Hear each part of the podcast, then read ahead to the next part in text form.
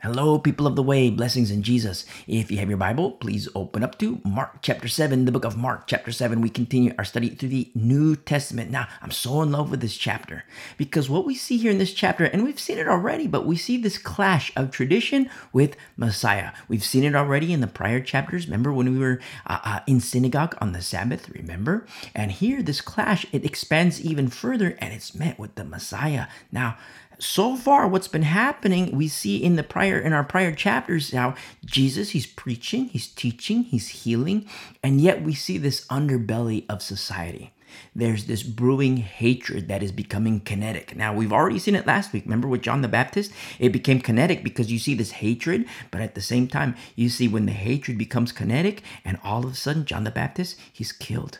He has he's beheaded. Remember last week in, in chapter 6?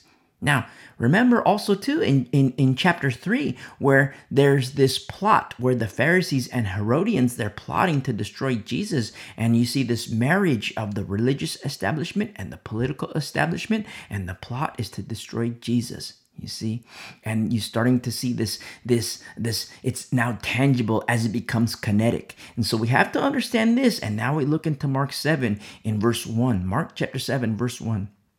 And then the Pharisees and some of the scribes came together to him, having come from Jerusalem. Now, this is a big deal. This is a big deal. It's like, you know, say for example, the local street cops come to your door and they just want to ask you some questions, but it's the local street cops. That's one thing.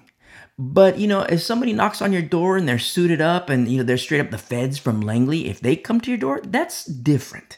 There's some weight associated with it. And so what's happening here, though, the heavies from Jerusalem, these are these aren't the Pharisees and the scribes from Nazareth or Galilee. No, these are the heavies from straight up Jerusalem. There's some weight associated to it. And remember, there's a conspiracy.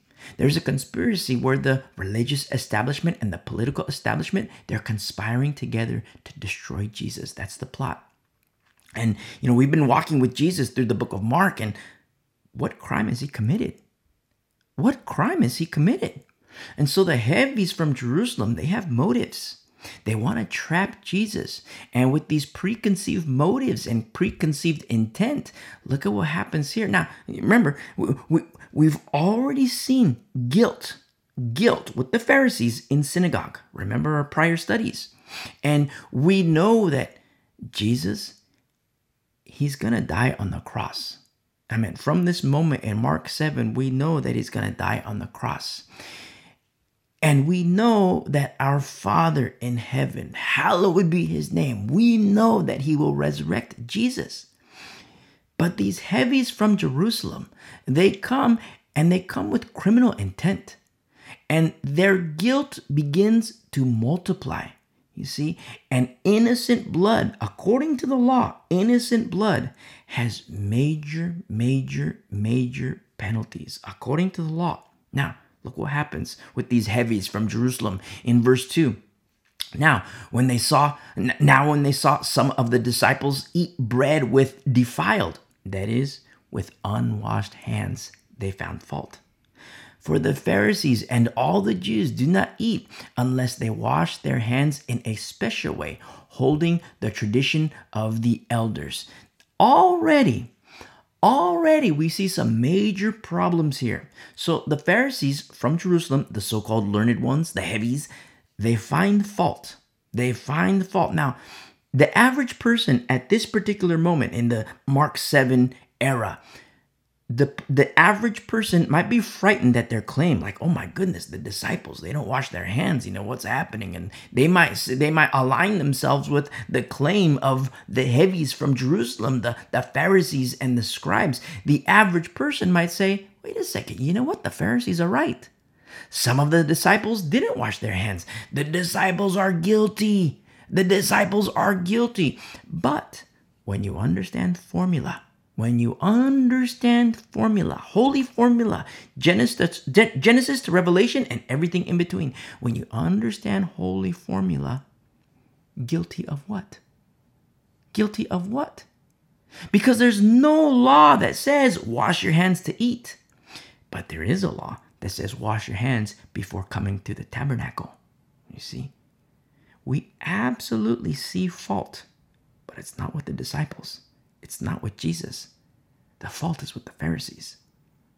And there's something else. We see here the tradition of Moses, the tradition of law, that's not what they're adhering to. These heavies, the Pharisees and the scribes, they come from Jerusalem, but they're adhering to tradition of the elders. You see, as we see in verse 3, the tradition of the elders. Now, if you've been walking with, with us for a while, you remember our Old Testament studies in the book of Judges. And submitting to the elders is very beautiful, very beautiful. But the formula in the elders, it better be right. It better be right. Remember the elders under Joshua? Praise be to the Lord. Those elders were, everything was on point. The formula was right. But then you get to the book of Judges and then you see what happens upon multiple generation. You see how the Lord becomes forgotten. Look at those elders. Look at the elders in our studies in First Samuel, how it's those elders all of a sudden they're the ones that are rejecting the Lord and have forsaken the Lord and have become idolatrous. Remember our study. If, you've been, if you're a new listener, go back and listen to our study through First Samuel, and you'll understand. Get yourself caught up because we're currently there. And get yourself caught up with our Wednesday studies as well. Now, submitting to the elders in the era of Joshua, no problem whatsoever. No problem whatsoever. Why? Holy formula. Submitting to the elders in the era of Samuel, huge problem. Major problem. Why? Unholy formula. You see, it's the exact same with pastors today. Exact same. How submission to the pastor is very beautiful. The Bible says submit to your pastor. Submission to pastor, very beautiful. But it better be the right pastor, you see, because the kind that the Bible instructs on, holy, you see, the one where the formula is right. And these are a very rare breed in the last days, but they're out there. They're godly men who look out for your soul. They're out there. It's very rare. But you look at the religious establishment here so far in our study, chapter 1, 2, 3, 4, 5, 6, 7. Look at the religious establishment, and we see how the, the, the marriage with the, uh, the, the political establishment, they're plotting to, to kill Jesus, they're plotting to destroy Jesus. And already, already, we see the Sabbath. We see the Sabbath, strike one, strike one. We see the hand washing, strike two. We see adherence to man instead of adherence to God. Strike three. And they're attempting to find fault with Jesus. On top of that, they're doing it to God's sheep. They're doing it to God's sheep, of whom Jesus is the good shepherd over. You see? I mean, when you understand formula, that the average person, I mean, if if we were to go back in time, get in my time machine and go back to this Mark 7 generation, if you and me were to go back in time and be here and listen, except we go there without understanding, we would be like, oh my goodness, the disciples are in the wrong because look, these these religious leaders, they make this claim, and we would kind of be on their side, like, well, they're right, you know, they didn't wash their hands. But when we understand formula, when we understand this holy recipe that God has outlined in the blueprints that we find in the holy word of God that the Lord has given, then we start to see, like, wait a second. You see two camps here. Those with Jesus, it's beautiful. It's beautiful. When you understand formula, it's like, wait a second. There's nothing wrong with the disciples. There's nothing wrong with Jesus. And you see, like, wait a second. This is beautiful.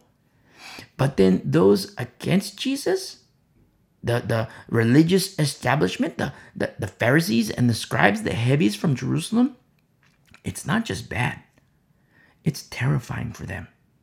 Because you can see when we understand formula, you can see how these are people who have positioned themselves against the Lord.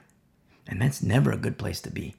You see? Now, remember, the Pharisees, they're the ones who are supposed to be in the know. They are tasked in the law.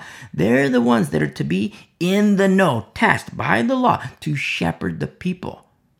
You see, they should be the ones bowing down and worshiping Jesus. They should be the ones to bow. You know, I could understand for the Pharisees and the scribes and the Sadducees.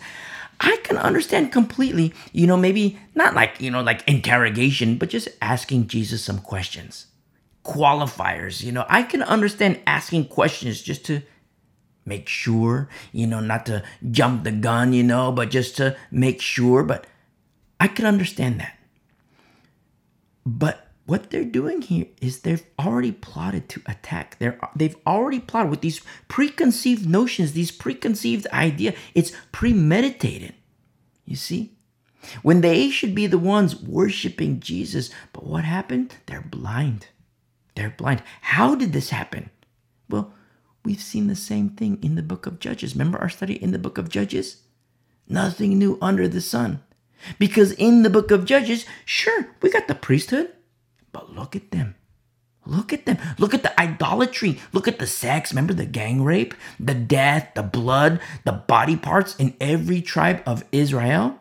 Remember? Very difficult study, the book of Judges. And yes, we have the priesthood in the book of Judges, but look at them. Look at them. And remember, these men serve as shepherds. You see? They serve as shepherds. And they're the ones, the heavies from Jerusalem, they're supposed to be shepherding God's people. They're supposed to be shepherding Israel. But they're coming to attack the good shepherd. They've plotted with the Herodians, the religious establishment and the political establishment. They've plotted against the good shepherd, the son of the most high God. You see? And you might be listening, you're like, well, you know, that's the priest, and I'm a new covenant believer. What about pastors? You think pastors are holy? You think pastors are holy? Nothing new under the sun. Leadership matters. On top of all this, we've we just we're just three verses so far. On top of all this, we also see God's mercy. We also see his mercy because of what God could do to the Pharisees. Because remember, they're absolutely guilty and misread the law. The so called learned ones, the heavies, you know, they got the degrees and the certificates, but they're blind. They become fools. And yet, in their marathon of life, remember, or not to, we had to study the marathon? At this particular junction in Mark chapter 7, God is showing them mercy because of what he could do, but he doesn't do. Why? Because of the marathon. You see? And if you're wondering about this marathon, go listen to our study. It's called The Marathon. It's going to help you understand better. And so, Brother Mark here, when he records in the Gospel of Mark, he tells us about the tradition of the elders, what the so called learned ones have adhered themselves to. And we see this in verse 4.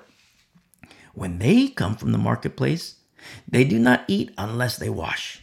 And there are many other things which they have received and hold, like the washing of cups, pitchers, copper vessels, and couches. Now, in the tradition of the elders, what these Pharisees are adhering to, you know, it's the tradition of the elders. And on top of that, they're making a spectacle out of themselves.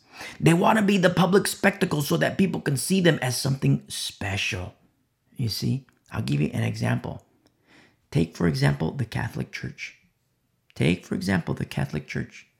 You see a priest, and the priest, he's got the garb, he's got the robe, he's got the scarf, and there's the procession of people with them. They have the incense, the smoke, and the, the priest, he walks slowly. He raises up the cup, he speaks in Latin. Now, the average person might see that. They see the spectacle and think like, "Oh my goodness, wow, they're so holy." They're so holy. Look at look at how he's dressed. Look, he does the Latin. Wow, look, he does the everything nice and slow. Whoa, they're so holy. Surely he's with God. They do the Latin. Wow, so holy. But when you understand formula, when you understand formula and things contain Genesis to Revelation and everything in between, that's this this the holy recipe of righteousness where the average person could be like, wow, look, he's got the garb, he does the Latin, he did the smoke, they wave the, the thing, you know, and it's like, whoa, this is so holy. He lifts up the, the, the cup and wow, this is so holy. That's what the average person thinks. But when you understand formula, you know, wow, this is a complete and total abomination. This is a complete and total abomination, masquerading as something good. You see? And that's what these Pharisees are doing here in Mark chapter 7. That's what they're doing. They like being the spectacle. They do things, they make like a show of everything they're doing with, you know, as Brother Mark records, with the cup, you know, their hands and then the cups and the pitchers and the copper vessels and the couches. They make everything a spectacle so that people can be like, wow, look, they're holy. They're so holy. The shepherds of Israel, look. They want to be considered something special. And so in verse 5, then the Pharisees and scribes asked him, why do your disciples not walk according to the tradition of the elders, but eat bread with unwashed hands? Now, it's almost laughable at this point because when when when we're in a situation where you and me together we understand formula and the blueprints of righteousness as outlined in the word of God, it's almost laughable at this point. Such foolishness from the so-called learned ones. It's it's almost beyond foolishness. The, the level of foolishness is off the charts.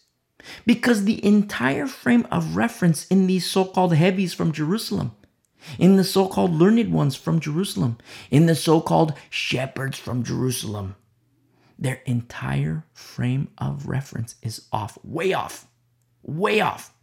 And asking this question, why do your disciples not walk according to the tradition of the elders. And it's almost like it's it's almost laughable the, the, the, level of foolishness because their entire it's it's way off. And at the same time the people they submit some they submit themselves to such men. You see? They submit themselves to these so-called religious leaders. And in verse 6 he answered and said to them, Well did Isaiah prophesy of you, hypocrites. Whoa, that's heavy. Well did Isaiah prophesy of you, hypocrites. Upokrites in the Greek. Upokrites, you know what that is? The Lord Jesus, our King, he's saying, Well did Isaiah prophesy of you, actors. You see, they're faking it. They're faking it. Look at actors in Hollywood today. You see, they act and they play a part. They have a role in a movie, they have a role in the show, and they play a part, but it's for money. It's for money. You see, you see like an actor and, and then actors in a drama in one movie, and then in the next movie the action, and then the next one like a musical or whatever. They're playing a part. They get paid. And that's what these Pharisees are doing here in Mark chapter 7, verse 6. That's what these Pharisees are doing. Well did Isaiah prophesy of you, hypocrites. They're playing a part, and it's for gain. You see, what's the gain?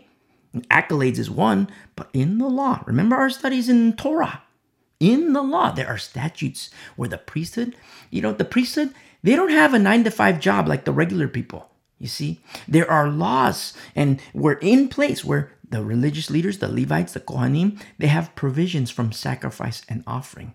You see, Remember the, uh, the, the, the wicked sons of Eli? treating the offerings and sacrifice of the Lord like you know people coming with their animals but they were treating it like like like like waiters you know like oh you know what? I, I, don't want this kind of meat you know take this back and give me this other meat. I feel like eating I feel like eating this other meat. And they were treating the people like like like waiters you know like I'm gonna give you my order and you're gonna bring me what I want to eat. You see? And they were wicked. Where are they now? The Lord killed them. You see and we see how in the law there are provisions, you know, that the, the, the, priesthood, they, they do have provisions from the sacrifice and offering of the people. And we see and we know that the law is good. You see, but at the same time, if there was adherence to Moses, adherence to the law, to the law, the Pharisees, they wouldn't dare ask this question. They would not dare ask this question. They would be bowing down to Jesus. They would be worshiping him if the formula was right. According to the law, if the formula was right in them, they would be worshiping Jesus. Notice, they like the goodies. They like the goodies afforded them in the law, you see? Because remember, the law, you know, they have their provisions and portions and they love it. But to place tradition of elders over the law, you see, over the law? Because what is written, they're following the tradition of the elders. They're not following the tradition of Torah. the tradition of law, the tradition of Moses. They're not following that. They're following the tradition of the elders. Now, the tradition of the elders under Joshua, praise be to the Lord. There's, they're not going to deviate away from what Torah says. But submission to the elders in the era of Samuel? No way. Why? Because those are the elders that have deviated away from Torah. They've deviated away from Moses. And they have forsaken the Lord and become idolatrous. Remember our study in 1 Samuel? You see? Very important to understand what, what these Pharisees are doing here in Mark 7. They're placing the tradition of the elders over the law. They're honoring men more than God. And they know exactly what God did to the priest Eli and his wicked sons. You see, and their hypocrisy, it's off the charts. It's off the charts. And Jesus here in chapter 7, he doesn't just cite Isaiah. He says, Well did Isaiah prophesy. And that's unusual. That's unusual. Let's say, for example, you're a biochemist, a biochemist, and you create a brand new doohickey. You know, you're a biochemist and you have this doohickey that you made. And then I come along and number one, I'm definitely not a biochemist. But let's say, for example, you are and I'm not. And then I come along and say, hey, good job. Good job. It would be rather odd for me to say that because who am I? Who am I? I don't even I don't even know anything about biochemistry. I don't know about your your doohickey and what it does and what it's for. I don't know anything about it. And then I say, oh, you know, good job. It's like, well, who am I? I don't have certain qualifications. But then let's say, for example, I do have the qualifications. And what if my qualifications excel beyond yours? And then I see your doohickey and I say, hey, good job you see it kind of, it takes new meaning. It's like well you know like this guy's telling me i did a good job. Wow you know my my doohickey it's really nice. Wow. And then this guy's this guy's acknowledging and saying that it's a good job. Like wow. Because you know on one side and one example i'm not a biochemist. I don't know anything about biochemistry. And i say hey good job. It's like well who is this guy? But then what if I'm like the, the best biochemist in the world, you know, and renowned? And then I say, hey, good job. And you're like, whoa, well, you know, I made this doohickey and he sees it and like, wow, you know, it, it takes on something different. Now, with Isaiah, Jesus doesn't just say, hey, Isaiah said this. He doesn't say that. He says, well did Isaiah prophesy. And this puts Jesus in a whole new stratosphere, a whole new stratosphere.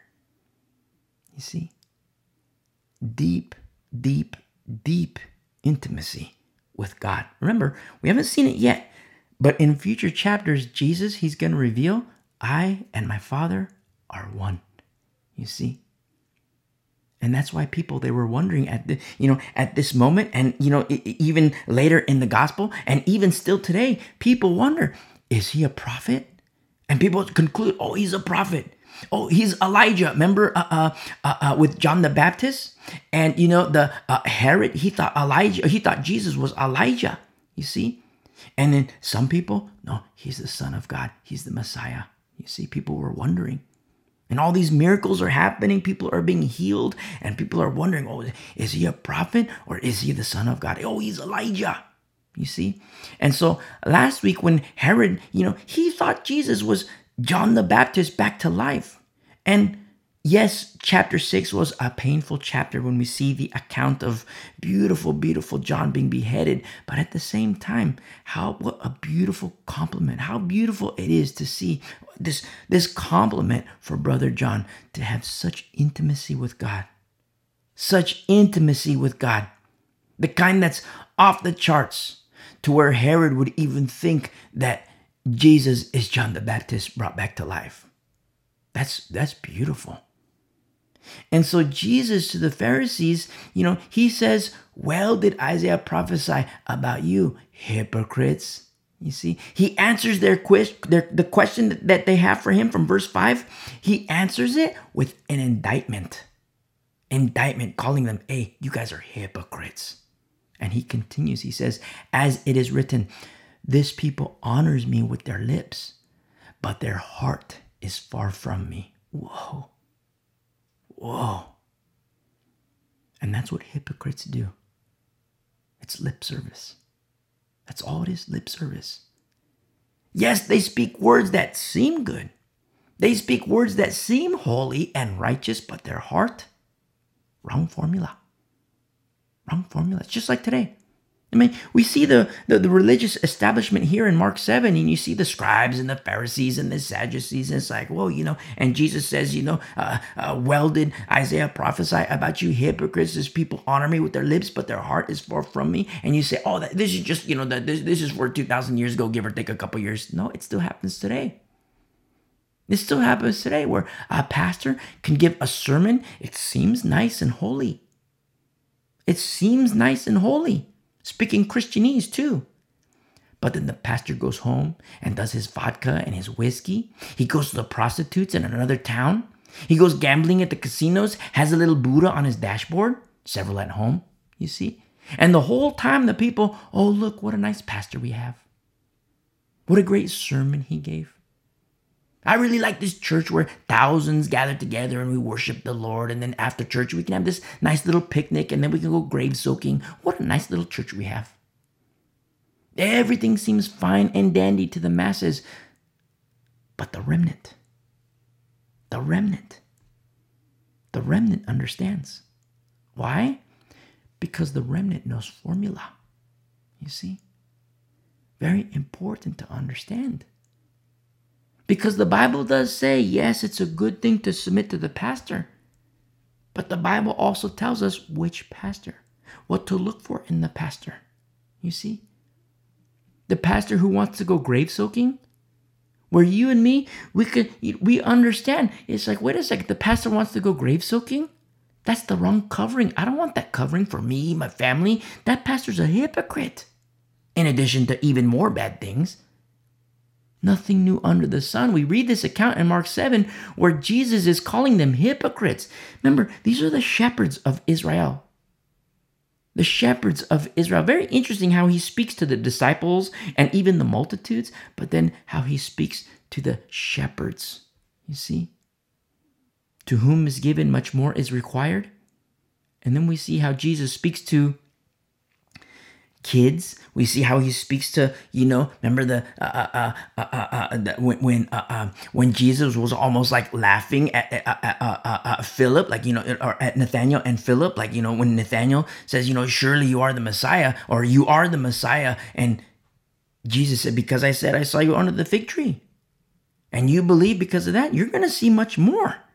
And here we are in chapter seven, and surely we've seen much more but then how Jesus speaks to those who are supposedly in the know, the ones who were tasked to be shepherds. Nothing new under the sun. Hypocrites have been around for many, many moons. Nothing new under the sun. And how Jesus speaks to different groups of people. Remember, he, he came, he was speaking openly, but then he starts to speak in parables. And we start to see how truth is withheld, but then we also understand why truth is withheld. Look at the beautiful hearts. Look at how the woman at the well. Remember in our previous studies, we reference the the, the uh, uh, uh what the, brother John's account. The woman at the well, you know, boom, she believes. But then you look at these religious leaders, the, the, the religious establishment, the scribes, the Pharisees, and they don't believe. In fact, they're using their knowledge to try and trap Jesus. And Jesus says, Well, did Isaiah prophesy of you? You guys are hypocrites. And he says this in verse 7 And in vain they worship me teaching as doctrines the commandments of men. And Jesus, remember, don't forget, Jesus says, "Well did, uh, well did Isaiah prophesy about you." And we see that in vain they worship me, teaching as doctrines the commandments of men in verse 7. But look what the Pharisees are doing. Look what they're doing. Remember, they are they are tasked in the law.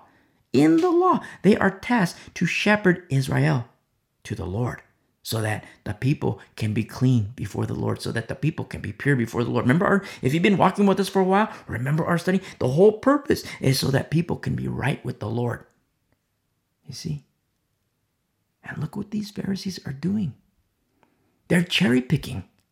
They're misapplying the law and have added to the law by holding the tradition and commands of the elders, not Moses, not Torah. The tradition and the commands of the elders as doctrine. As doctrine.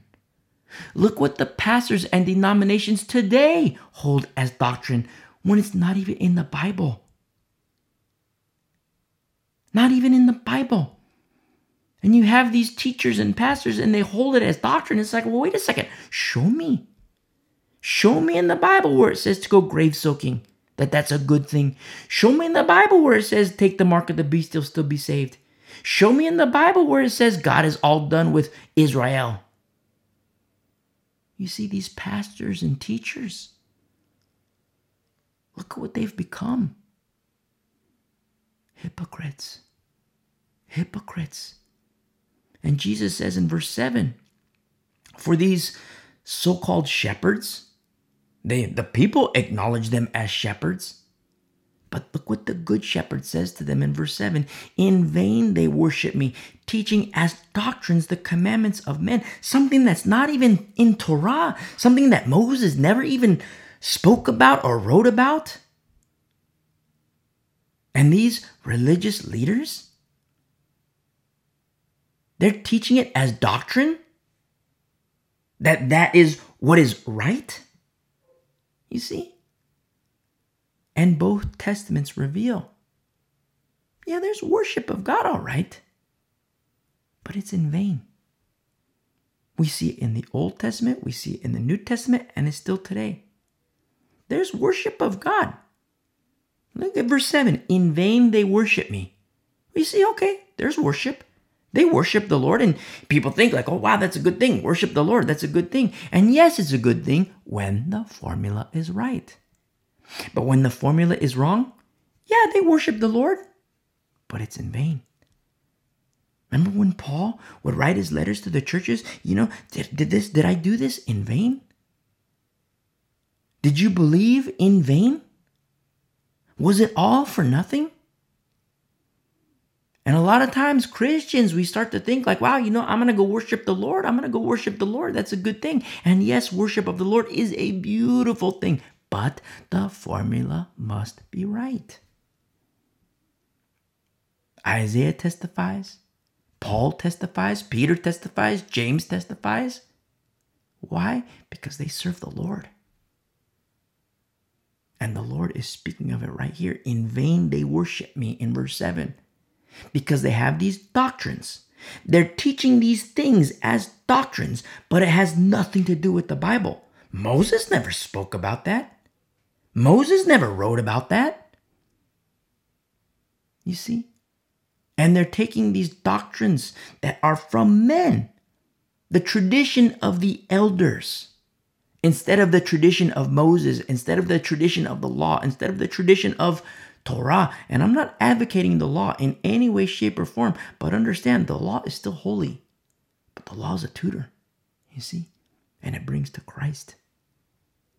It was worship of the Lord. Yes, we see in verse 7 in vain they worship me. There is worship of the Lord, but it's for nothing, it's in vain.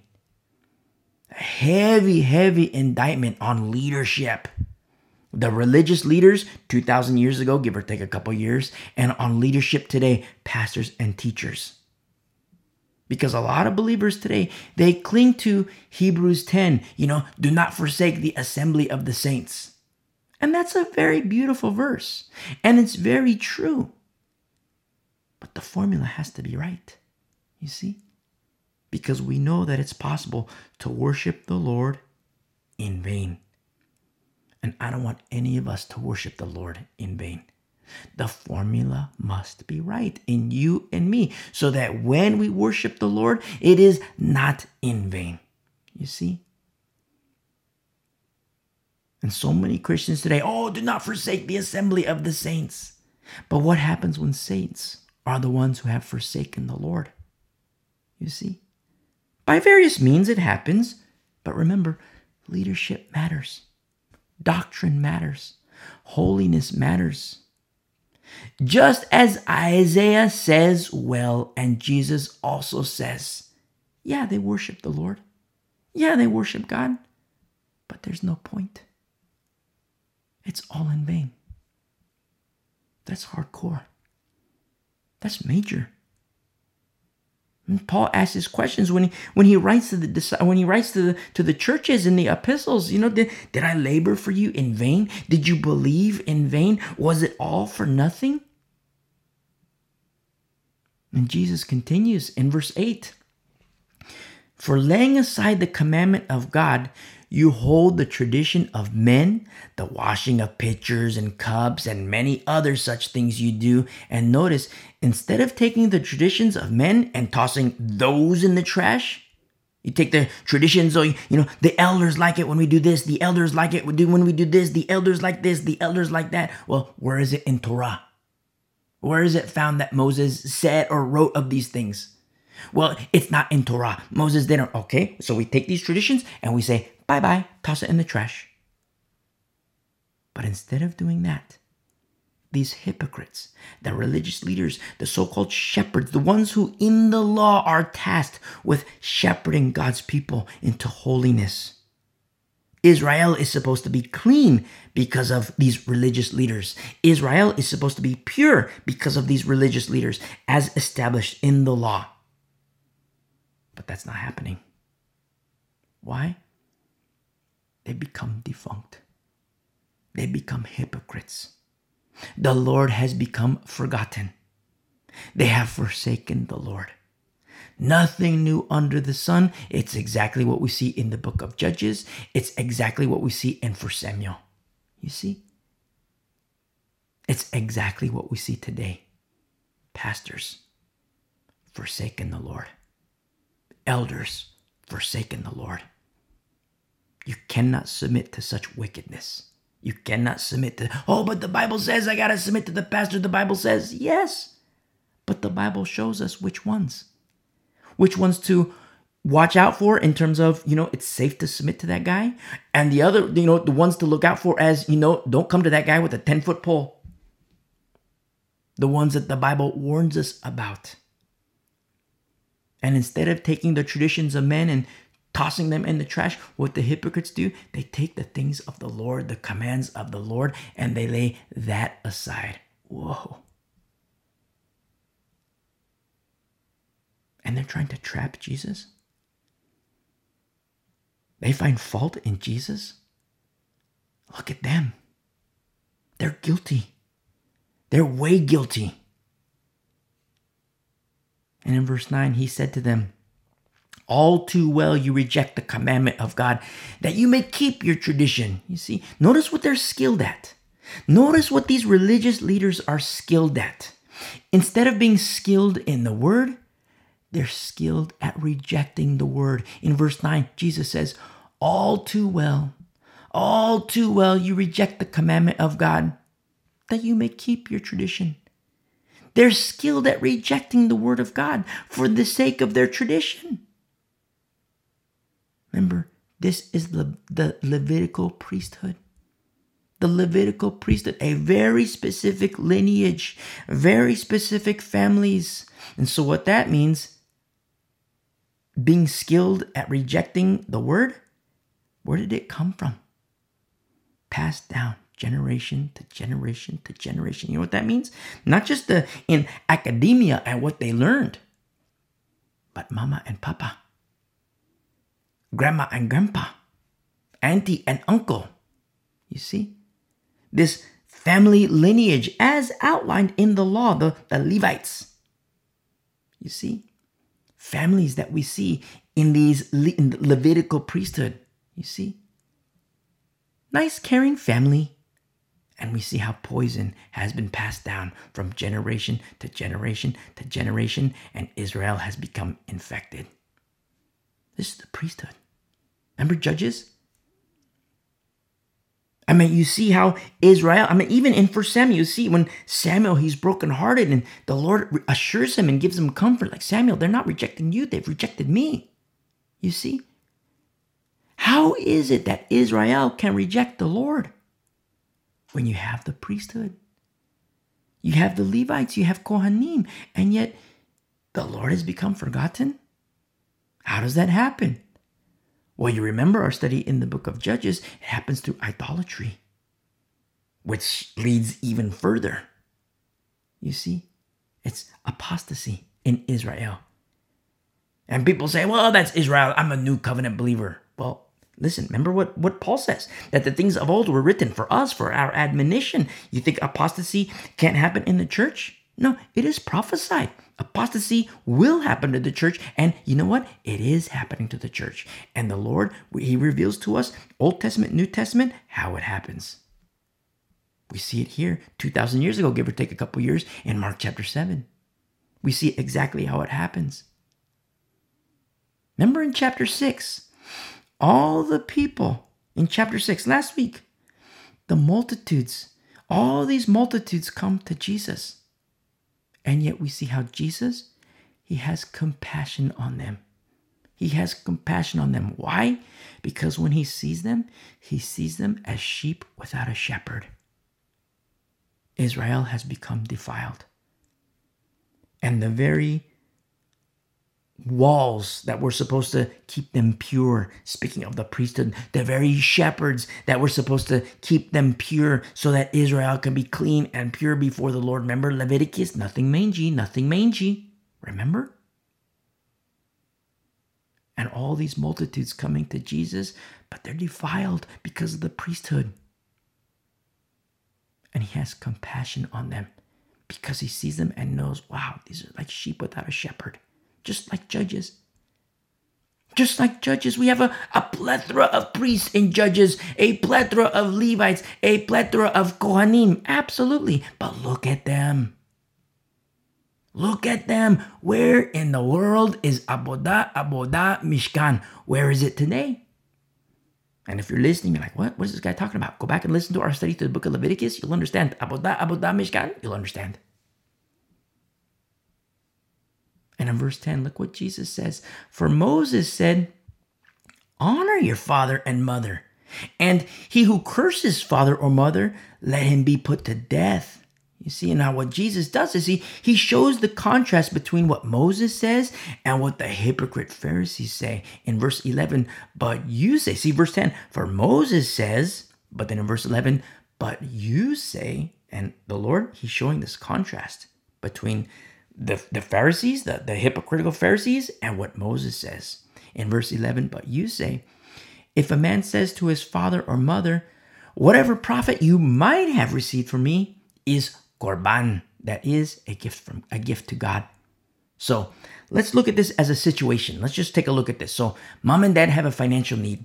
Now, nowadays, you know, most countries have government social programs. In America, we have Social Security, Medicare, housing, and food allowances. And I don't mention these things as good. You know, it only highlights the, the, the how how far nations have fallen. Now, I, am not saying this is a good thing, but back in the day, back in the day, they didn't have these kinds of social programs. The social programs, they were the kids. You see, the social programs they were like you know the, the the parents would get old can't work you know and you know mom and dad get old dad can't work say hey pops don't worry i'll support you that's how it was back in the day. Now we got all these social programs, and I'm not I'm not saying that's a good thing. The social programs, you know, it only highlights how far we've fallen.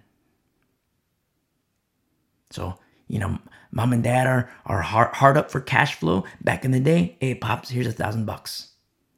Don't worry about money. Here's some money for groceries. Here's some rent money. You see? Don't worry about it, pops. I got you. That's how it was back in the day.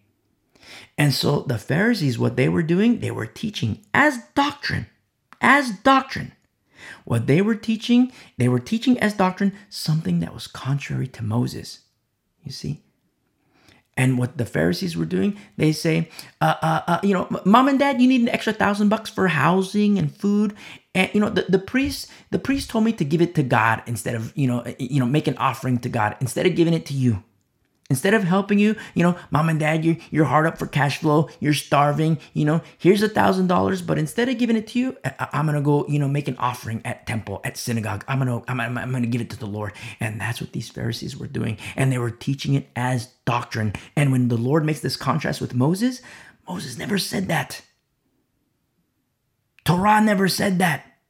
Never teaches it. But yet, along the way, it got picked up by the elders, and it got picked up by the elders, and it got passed down from generation to generation among the elders. It got passed down from generation to generation. It got taught by the Pharisees and continued to be taught by the Pharisees. And here we are, you know, 2,000 years ago, give or take a couple years, and the Pharisees, they're trying to trap Jesus in their hypocrisy. They're trying to trap Jesus in what they hold as doctrine, but it's a lie. It was never in Torah. You see? On top of that, they've become apostate. They've become apostate because they're teaching the tradition of men as doctrine. You see? That's heavy. That's a big deal. So, mom and dad need cash flow. They got to pay rent, got to pay for, uh, uh, uh, get some groceries. And instead of helping mom and dad, the priests are saying, hey, you know, take that thousand dollars and give it to God instead and make an offering. You see? Don't forget, according to the law, the priests, they get a portion of the offering. You see? What the Pharisees are doing is they're looking out for themselves. They're looking out for their wallets. That's heavy. And the Lord knows. Jesus, our King, He knows. He knows all about it. He knows everything that they're trying to, He knows their motives. He knows what they're trying to do. And in verse 12, you know, in verse 11, he says, but you know, in verse 10, Moses says, honor your father and mother, and he who curses father or mother, let him be put to death. In verse 11, but you say, if a man says to his father, whatever profit you might have received from me is korban. You see, hey, it's not for you, it's for the Lord. You see? And in verse 12, then you no longer let him do anything for his father or his mother. The Pharisees tell the people, that's it. That's it. Mom and dad are hard up for cash flow. Dad's old, he can't work anymore. And, you know, they need money for rent and groceries. Hey, and you have this thousand dollars that you were going to give to them to help them. And the Pharisees, in their tradition of the elders that they put over the law of Moses, over Torah, the Pharisees, they tell the people, hey, take that thousand dollars and give it to the give it to the synagogue, donate it to the synagogue, make a tithe to the synagogue, make an offering at the synagogue. And that's it. You fulfilled what Moses says.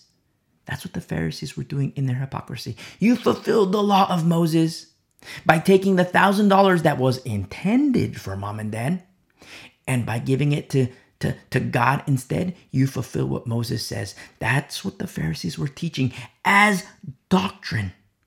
As doctrine. Have a nice day, arrivederci, and where's my paycheck? That's what the Pharisees wanted. They wanted money because they know you give money to the synagogue, okay, where's my paycheck? You see, they were patting their wallets. By doing this, look what Jesus tells them in verse 13 making the word of God of no effect through your tradition which you have handed down, and many such things you do. That's heavy. That's heavy. Look what Jesus is telling them. Look what our Lord is telling them. The Word which has become flesh, Jesus, our King, our Lord, our Savior, our everything. He tells them, You're making the Word of God of no effect. And He reveals to us that it is entirely possible for the Word of God to have no effect. Whoa. And look who it's done by. Look who it's done by. It's done by the men who have the appearance. They love to have this appearance of something holy. Oh, look at me, look at me. Oh, look how we wash our hands. We wash the vessels. Oh, look at this. We look at our social media where we're washing our hands. Look how holy we are. You see, the hypocrites, they wanted to be considered something special. They wanted to be seen as something holy. And these are the so called shepherds. Israel is supposed to be clean and pure by these guys? They have the appearance of something holy.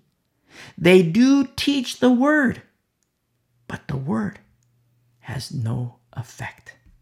No effect. Why? Wrong formula. Wrong formula. Just like just like judges. Just like judges. It's like you read it's like how, how is it that the Lord has become forgotten in the book of Judges? Why how is it? We got the priests, we got Kohanim.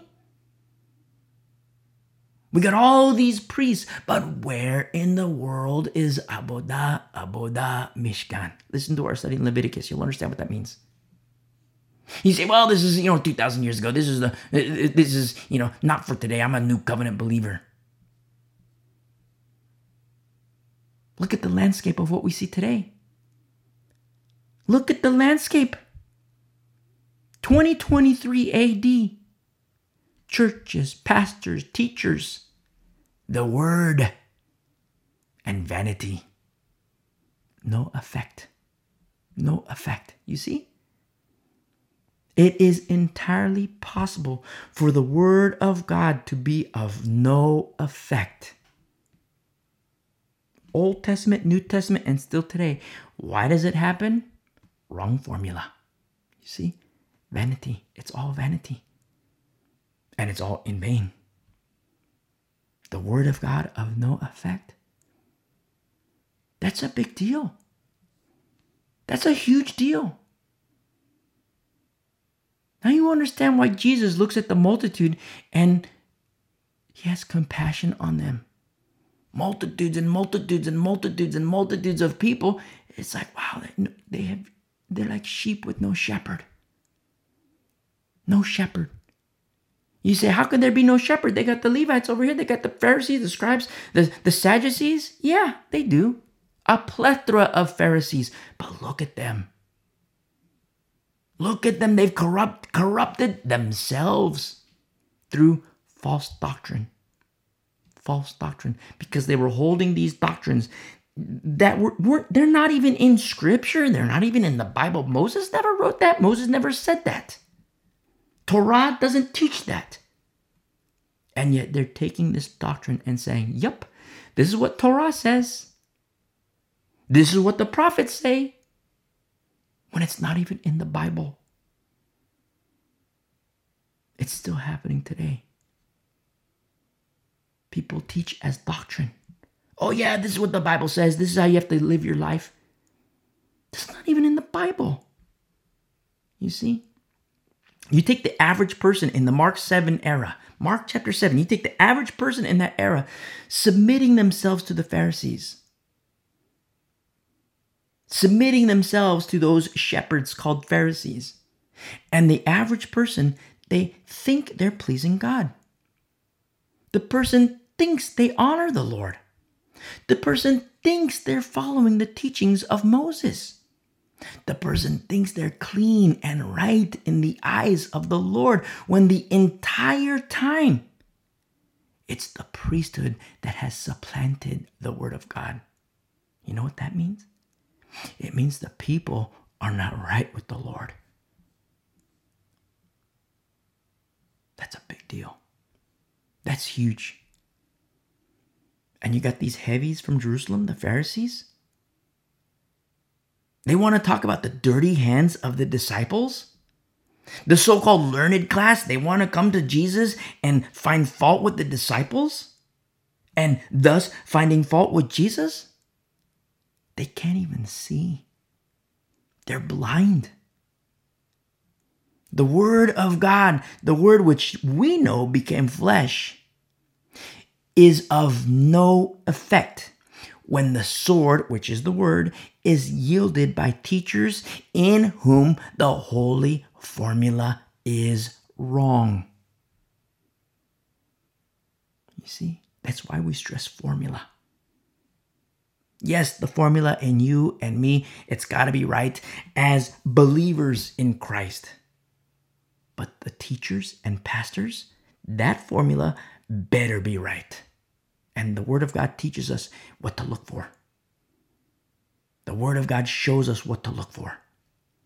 That guy, you know, don't touch him with a 10 foot pole, don't touch him with a 100 foot pole.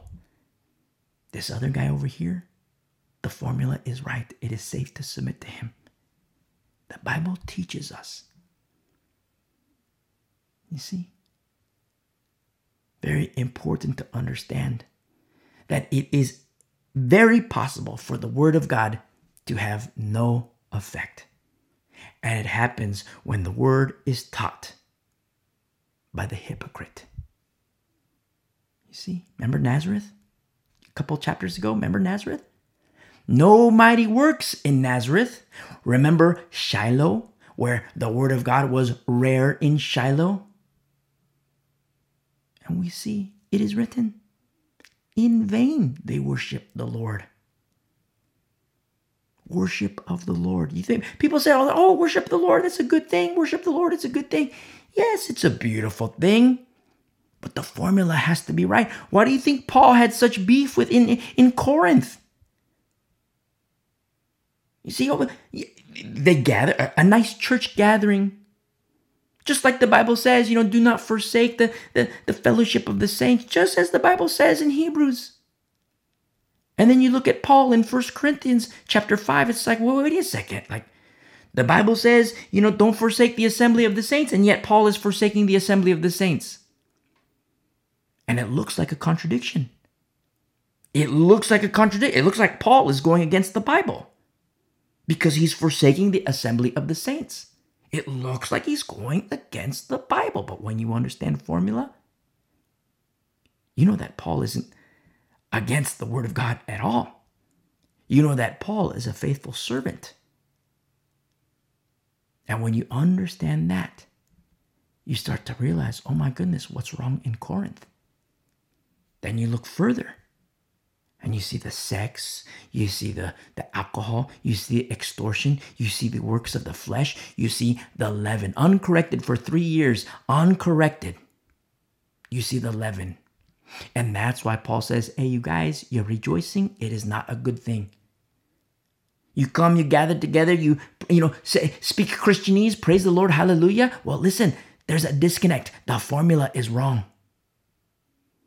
But we have worship, we worship the Lord, we worship the Lord. Listen, worshiping the Lord is a beautiful thing. It is a good thing, but the formula must be right. And when it is wrong, it is vanity. It becomes vain. It becomes vain. And those pastors, when they teach, the word of God is of no effect. You see? The pastor, the teacher, that you choose to submit to, it matters big time. Big time. If wrong, the word has no effect. You see? People go to their pastor and say, Hey, Pastor, why don't we see the moving and the power and gifts of the Spirit like we see in the book of Acts? And it's the charlatan that says, oh, that was for another dispensation. And we conclude that because we don't see the power and the moving and the gifts of the, the Holy Spirit like we see in the book of Acts. That's what we, we make this conclusion. And it's the charlatan that believes the charlatan. And it's both that fall into a ditch. You see? The word of God of no effect.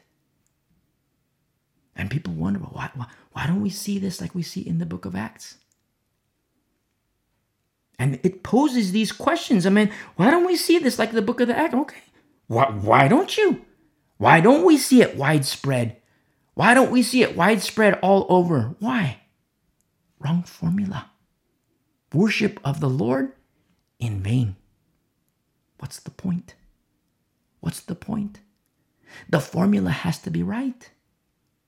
But I just do what my pastor says. Okay, that's a problem. Because the pastor says it was for another dispensation. You see? The word of God of no effect. The very thing that we see our Lord teach in Mark chapter 7 is the very thing that saints today have forgotten. You see? We're living in a time where we can we can understand things better, a little bit better. Why? Because we're seeing the effectuation of certain things found in the Word of God. Remember our study in Deuteronomy 28? The blessings of obedience and the curses of disobedience.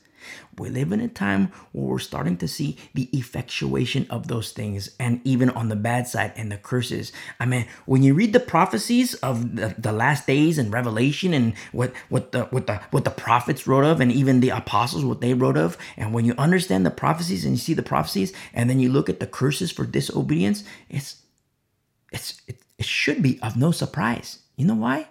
Because the Lord, He's just doing what He said He would do. That's it. He's just doing what he said he would do. Very important to understand. And so, let's say, for example, you and me, let's say we're Pharisees. Let's say you and me were Pharisees, and let's get in my time machine and let's go to the era of Mark chapter 7. And we're not just Pharisees from Nazareth, we're not just Pharisees from Galilee. Say we're part of the heavies from Jerusalem. You see, and there's some weight with our stock. And let's say you and me, we're there in, in, in Mark 7, we are there and we're hearing Jesus speak and we're hearing Jesus say these things and his words go into our ear holes. And from there, something happens. Something happens. Remember our prior studies in the previous chapters in the book of Mark? We know how seed doesn't penetrate the heart. It's something we've read in our prior chapters in Mark, but let's not forget. Let's not forget. The prophet Isaiah also says, Thus saith the Lord, come, let us reason together. And so for you and me, we've gotten my, my time machine. We're back in time. We're the Pharisees and you know the heavies from Jerusalem. And our hearts are hard, but they're not stone. They're not stone. And so you and me, we go to the side and we have a little discussion. We don't want to be seen by the, you know, we don't want to be seen by our colleagues because they might say, oh, look, they're soft, you know. So we, we go to the side a little bit. And then I ask you a question.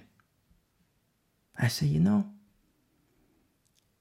when this man spoke of the tradition of the elders, speaking of Jesus, you know, he, he, he spoke about the tradition of the elders. And I tell you, you know what? He's right he's right. The traditions that we hold, they're not taught by Moses. They're not in Torah. And then you look at me and you say, I know. I was thinking the same thing. He's right. They're not in Torah. The, the traditions that we hold, they're not taught by Moses. And then you say to me, but you know what, my family? My family holds on tightly to these traditions. They've been handed down by great grandpappy and his great grandpappy since forever. And then I tell you, you know what? It's the same with me. This tradition has been handed down generation to generation. And then you ask me, you say, I know we have our families. And they certainly taught us things, you know, mom, dad, uncles, grandparents. But then you ask me a question, you say, but aren't we supposed to follow Torah and Moses? You see? Aren't we supposed to follow what Torah says? And then I tell you, you know what? We are. We absolutely are. Look what happened to Korah. Look what happened to Korah and those who submitted to his te- teachings. And the whole time they thought that they were doing good and being right in their tradition. And look, they're dead. Women, children, husbands, wives in submission to Korah, dead. And in this example, you and me, as Pharisees from Jerusalem, the heavies, in this example, you and me, we come to the sobering conclusion that you and me are in the wrong. You see? Because it's true. We're supposed to heed Moses. We're supposed to heed Torah. And you and me are in the wrong. Does this mean our family hates us? Does this mean our family hates us because they didn't teach us right? Not at all. What it means is that they are also in the wrong. And being wrong and staying in the wrong means that they have no compass. And if they have no compass while in the wrong, it means that they are lost. And if they are lost, we cannot expect them to teach us what is right. You see? We need to yield to what is right, true, and holy. We need to yield to Jesus, you see? Head of the better family, and it's the family of heaven. And sometimes I have this conversation with non-believers and believers of various doctrine. Oh, but my, my mom gave my mom taught me like this. Oh, my dad taught me like this. You know, great grandpappy taught me like this. Are you saying that they hate me? Not at all. Not at all. But if their form of doctrine does not align with Scripture, it only means that they're lost. And you and me we have to yield and submit ourselves to Jesus Christ, the Word of God, and the Word became flesh. We have to submit ourselves to Him. You see? And that is the better family of faith. It doesn't mean that mom hates you. It doesn't mean that great grandpappy hates you. It doesn't mean that at all. But it only highlights the love of our Father in heaven. Hallowed be his name. He's the one who made the way.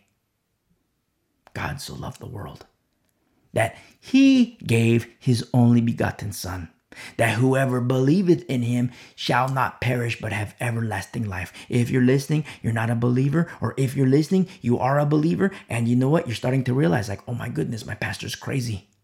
Oh my goodness, the guy that I have chosen to be my teacher, he's straight up crazy town. And I don't want the word of God to have no effect in my life and in my home for my family. If that's you, you're starting to realize believer, non believer alike, come to Jesus. You hit pause, you listen to the message, how to commit your life to Christ. And if you say, wait a second, I'm a Christian, listen, hit pause, listen to the message, how to commit your life to Christ, and you recommit your life to Christ. You cannot submit to the fool. You cannot submit to the charlatan because I don't want the word of God to be of no effect in any of us. You see? Very important to understand what the word of God teaches. And sometimes parents get very mad at me, very, very mad at me. You're breaking up my family. Because kids, you know, sometimes kids ask, you know what? You know, I know the Bible says this, but mom and dad do something different. Does that mean mom and dad are, you know, do they hate me? No, it doesn't. It just means that they're lost. It just, I mean, not to say, it just means that they're lost and, you know, that's it. No, that's a big deal. But it means that they're lost. It means that they don't have a compass. And if they don't have a compass and they're not guiding you well, for uh, like to, to have these conversations with teenagers who can kind of grasp these ideas, and the teenager is to say, hey, look, we have to submit to Jesus Christ. We have to submit ourselves and yield to what the Word of God teaches. And the parents get mad. You're breaking up my family. That's what they say. You're breaking up my family. Listen, no, Jesus does that. Jesus does that. Because in Matthew 10, Jesus says, For I have come to set a man against his father, a daughter against her mother, a daughter in law against her mother in law. Jesus says, I have come to do exactly that. People say, Oh, you're breaking up my family, you're breaking up my. No, Jesus says he does, he does that. In Matthew 10. I have come to set a man against his father, a daughter against her mother, a daughter in law against her mother in law.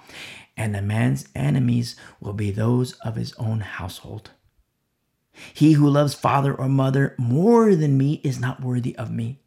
And he who loves son or daughter more than me is not worthy of me. Listen, you know, parents, parents getting mad you know you're breaking up my family my kids are supposed to honor me the bible says the, the, the kids are supposed to honor me listen it's very true it's very true.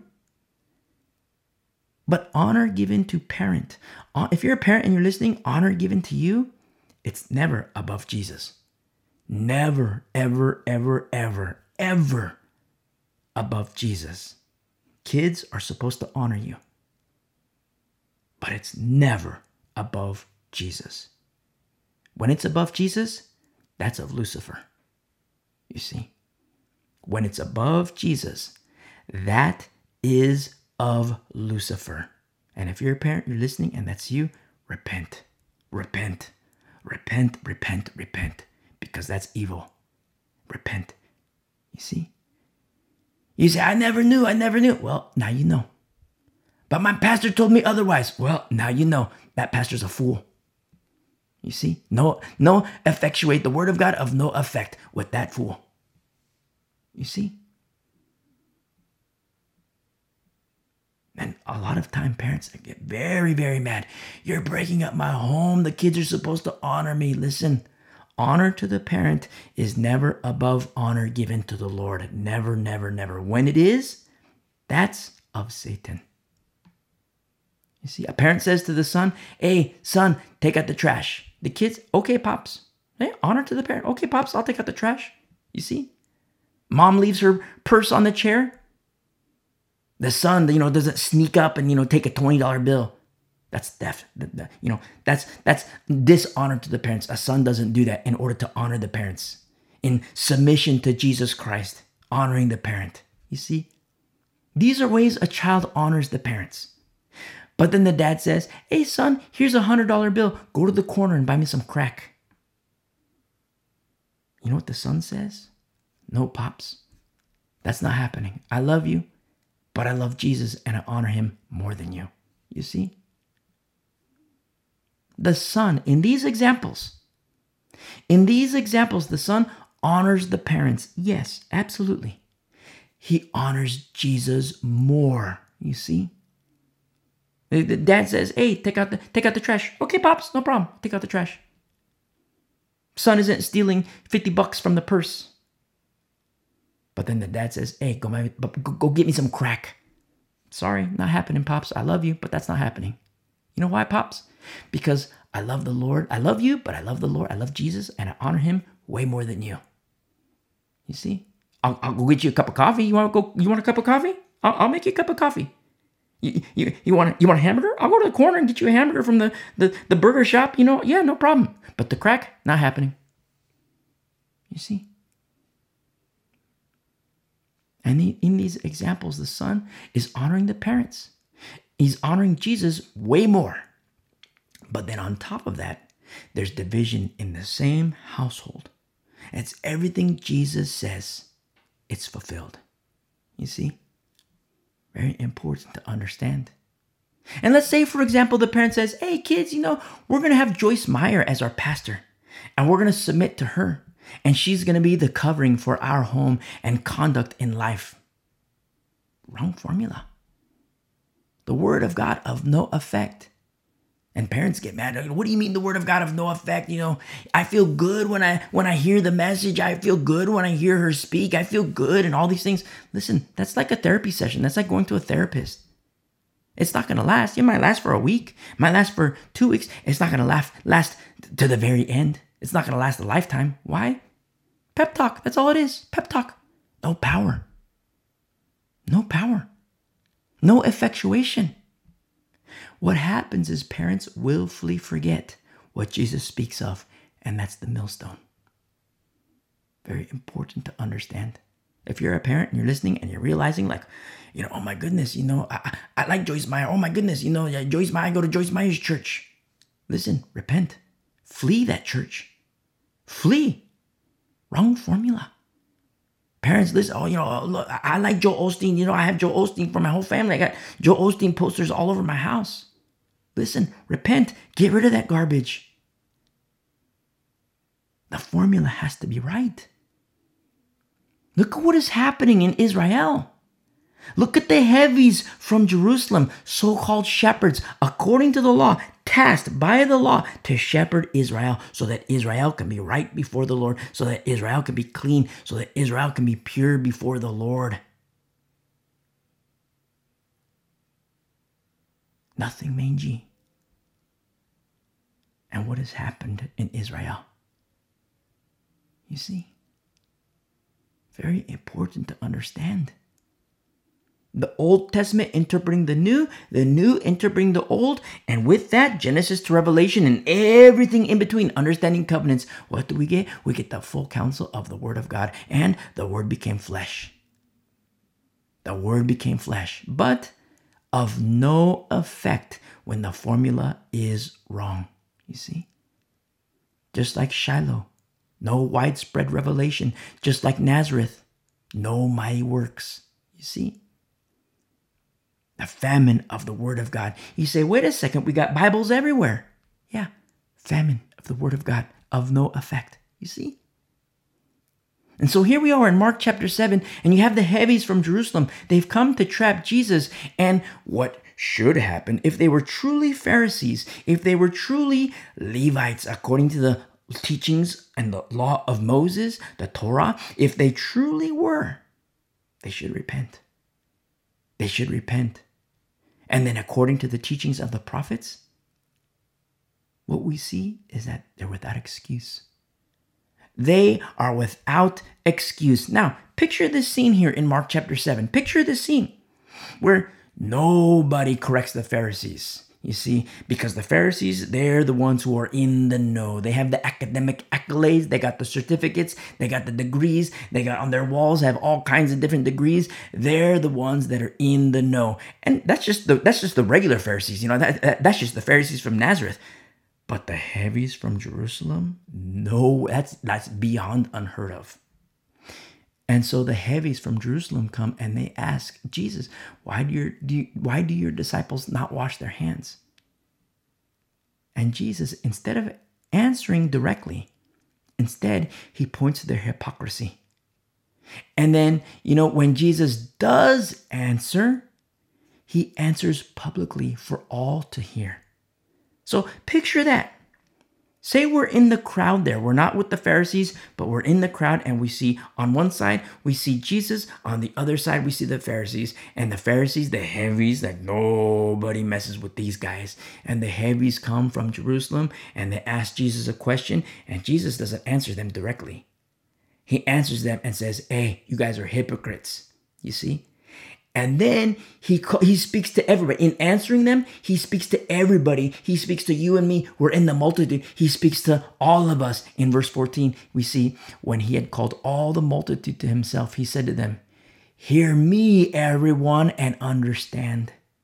There is nothing that enters a man from outside which can defile him. Now remember, the heavies from Jerusalem are there. Nobody messes with these guys. Nobody, I mean, nobody messes with the Pharisees from, from Nazareth, or nobody messes with the Pharisees from, from, from, from Galilee. But from Jerusalem, that's like, that's even extra. Don't mess with these guys. These are the hypocrites they want to be seen as holy. Look at us, look at us. Nothing dirty enters our body. Look how we extensively wash our hands. You can see how clean we are. Oh, look at me, look at me. Look at our social media. Look at my social media, you know, uh, washing my hands. Look how holy I am. Look how awesome I am. Like and subscribe. Like and subscribe. Fools. And then picture the crowd. On one side, they had the heavies with their tradition tradition that's not even in the Bible. Tradition that has been passed down from uh, grandpappy to grandpappy to grandpappy to grandpappy across multiple generation, generation to generation. You hit the rewind button. You know, was it in this generation? Was it here in this generation? You hit the rewind button. Did it happen here? Did it happen here? Did it happen here? Did it happen here? Who knows when it crept in? The fact of the matter is, it crept in. You see? It crept in. And they were teaching it as doctrine. Oh, this is what Torah teaches. This is what Moses taught. Show me. Show me where. Where is this in Torah? Where is this in the Bible? And they were teaching it as if it were in the Bible, in Torah. And so you have the crowd, and one side they have the heavies, and then you know the, the traditions that they have been influenced into. The people, they bought into it. Supposing it to be good, after all. Remember, this is the religious establishment. How could they be wrong? Nobody messes with the Pharisees, you see. Nobody messes with the Pharisees of Nazareth and Galilee and of Jerusalem. You know, that that's where the hardcore are. Remember in, in, our study in the book of Acts, if you've been walking with us for a while, remember when everyone was saying to Paul, Don't go to Jerusalem, don't go to Jerusalem, don't go to Jerusalem. Where was the Spirit of the Lord saying to, to Paul? Hey, Paul, go to Jerusalem. You see, very dangerous place, Jerusalem. Very, very dangerous place. Everybody was telling Paul, Don't go there, Paul. It's very dangerous. Don't go there, Paul. And what was the Lord saying to Paul? Paul, go to Jerusalem. You see? Paul was a dangerous man, very dangerous man the good dangerous, the holy dangerous, a warrior. You see, everybody was saying, Don't go to Jerusalem, don't go to Jerusalem. It's too dangerous, it's too dangerous. Paul, he was dangerous. You see? Very important to understand.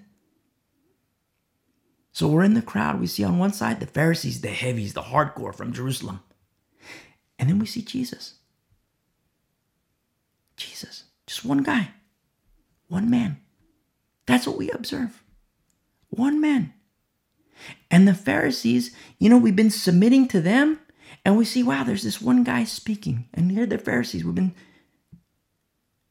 our whole lives, we've been submitting to the Pharisees. And we hear this guy speak. People say he's a prophet, people say he's Elijah. People say he's the son of David, people say he's the son of God. Which is it?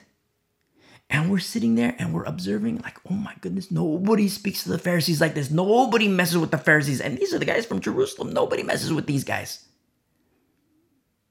And here this one man is. And what does he say? What does he teach? And bringing up the hypocrisy, the people, you and me say we're in the crowd and we start to realize, you know what? He's right. He's right. I, I, I, have been going to synagogue my whole life. I don't, I've never heard, I've never heard these, these traditions. I've never heard about, you know, washing your hands like this and that and this and washing the couches and washing this and that. I've heard about washing hands for the tabernacle. And people start to realize, you know what? Jesus is right. Look what is happening this contrast, this clash of tradition with this one man. And then you and me, we're in the crowd and we're just kind of there. We're just observers. And we start to realize, you know what? When I didn't know who he was and I thought he was a prophet, but you know what? He's more than a prophet. I thought he was just this guy, but he's not just this guy. He's Lord. He is the Son of God. He is the Messiah. And then you start to see how blind you see blindness with the Pharisees, the religious establishment. But then you see something beautiful with those with soft hearts. You see, they're receptive to receive. It blows me away so much. Just look at the woman at the well. The woman at the well, she knows tradition. She says to Jesus, You know what? Our fathers say that Messiah is coming. And Jesus says, Hey, woman, I'm here. Boom, she believes. Two seconds, five seconds. I don't know how long the conversation was, but as soon as Jesus says, Hey, I'm here, I am He, boom, she believes. You see? But then you take these Pharisees, the religious establishment, in their hypocrisy and in their hardness of heart.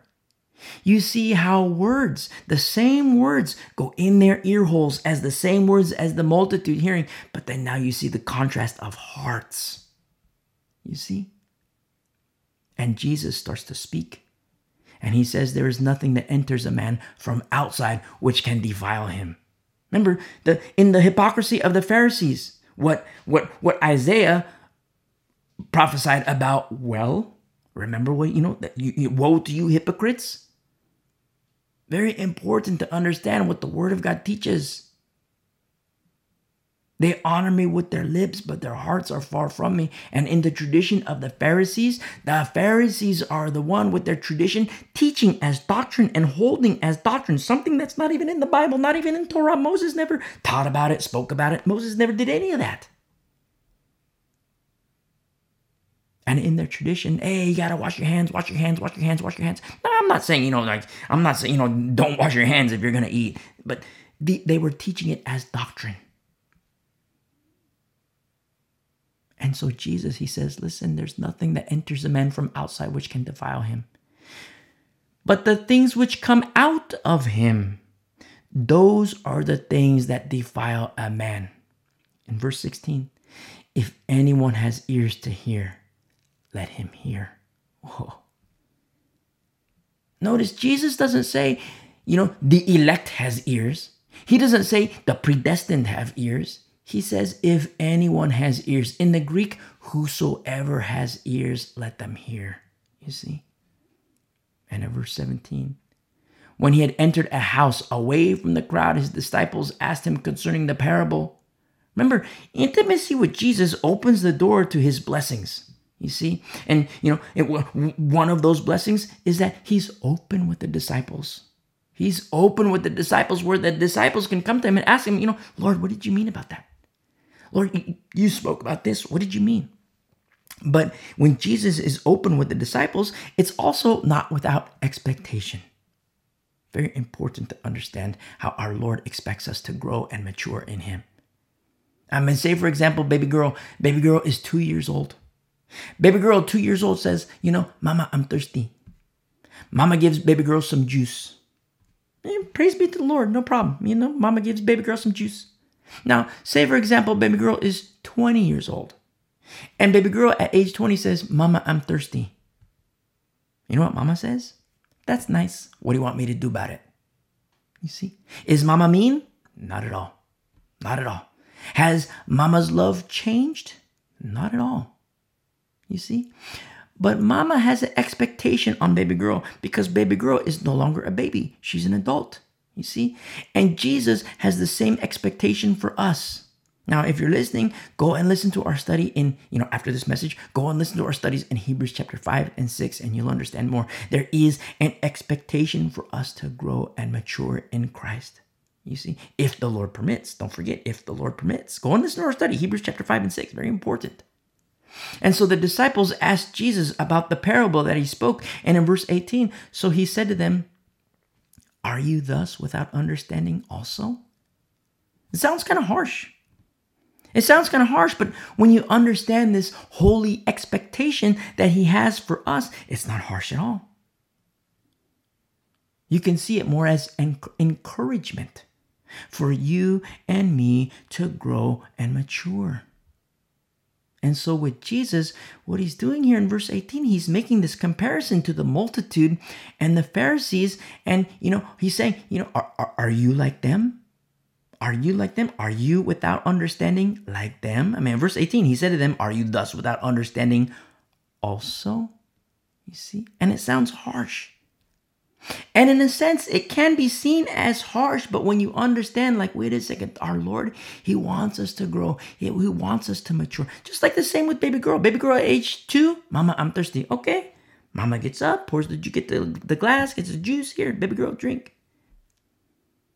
Baby girl at age 20, mama, I'm thirsty. You know, that's nice. Because baby girl can go get a glass herself. Very important to understand that our Lord has uh, this, these expectations on us as well to grow and mature in Him. And so, Jesus, when he says, Are you thus without understanding also? He says, Do you not perceive that whatever enters a man from outside cannot defile him? In verse 19, because it does not enter his heart, but his stomach, and is eliminated, thus purifying all foods?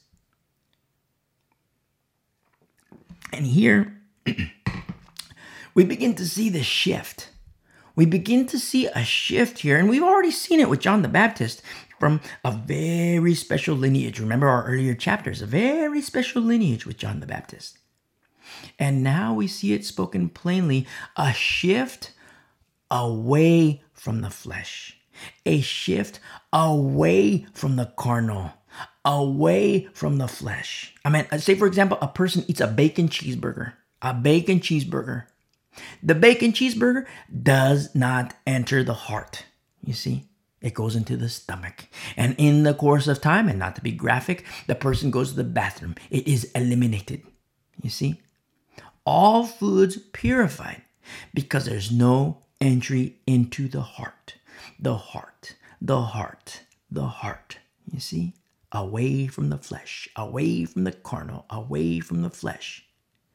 And these are, we're not at the establishment of the new covenant just yet because the one who's testator hasn't yet died. But that's coming. It's something we learn about in the book of Hebrews. But our Lord is starting to teach about it. We've seen it already, but He's starting to teach more about it. You see, the new covenant. These are things these are things that Satan Satan, he's well aware of. He's well aware of. He doesn't want holy seed to be inside of anybody's heart. And he's very effective and he's very powerful and he has a powerful arsenal at his disposal. Remember, very powerful. But what we have is more effective and more powerful. You see, circumcision of heart. Circumcision of heart. And I don't want to scare anybody, but that's not a blanket statement for all Christians. It's not a blanket statement for all Christians. Remember, it is entirely possible for the Word of God to be of no effect. And if it's of no effect in a person, that person will lose 100% of all battles. 100% of all battles will be lost. Why? Wrong formula. Word of God of no effect. And you see it in Christians, you see it in churches where you see, and forgive me for saying it like this, but I don't know how to say it, but you see the basket case Christians. Basket case, basket case Christians. Loss after loss, defeat after defeat after defeat after defeat, no victory. You see? The word of God of no effect because the wrong formula. So you say, okay, so let's find a church where the word of God is of effect. And so you and me were looking for churches. You know, let's find the, let, let, let's find a good church. Let's find a good church. And then after 10,000 churches, we finally found one. Praise the Lord. Are we done? No. No. Because now comes the formula inside of you and me. And through maturity, if the Lord permits, remember Hebrews chapter 5 and 6 we can learn and grow and mature and become fighters, straight up warriors. Remember the remember the the the, the large campus that we spoke of not too long ago? The large campus where there's you know all these these different uh, uh, uh, uh, uh training means. Straight up warriors. And Satan knows all about this.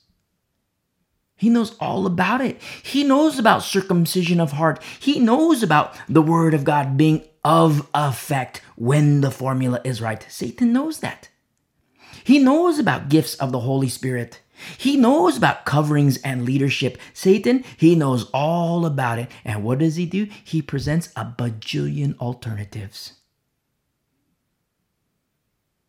Why do you think it's so hard to find a church? Why do you think it's so hard to find a church? A person could say, well, it's a piece of cake because there's churches everywhere. And a person would be right according to the flesh. But it's only the remnant that knows that finding a church comes with tremendous, tremendous difficulty. And Jesus here, he teaches about the heart. It's not what goes in the body that defiles. Remember the, the bacon cheeseburger? Is it in the heart? In verse 20, and he said, What comes out of a man, that defiles a man. What comes out of a man, that defiles a man. And verse 21 For from within, out of the heart of men, proceed evil thoughts, adulteries, fornications, murders, thefts, covetousness, wickedness, deceit, lewdness, an evil eye, blasphemy, pride, foolishness.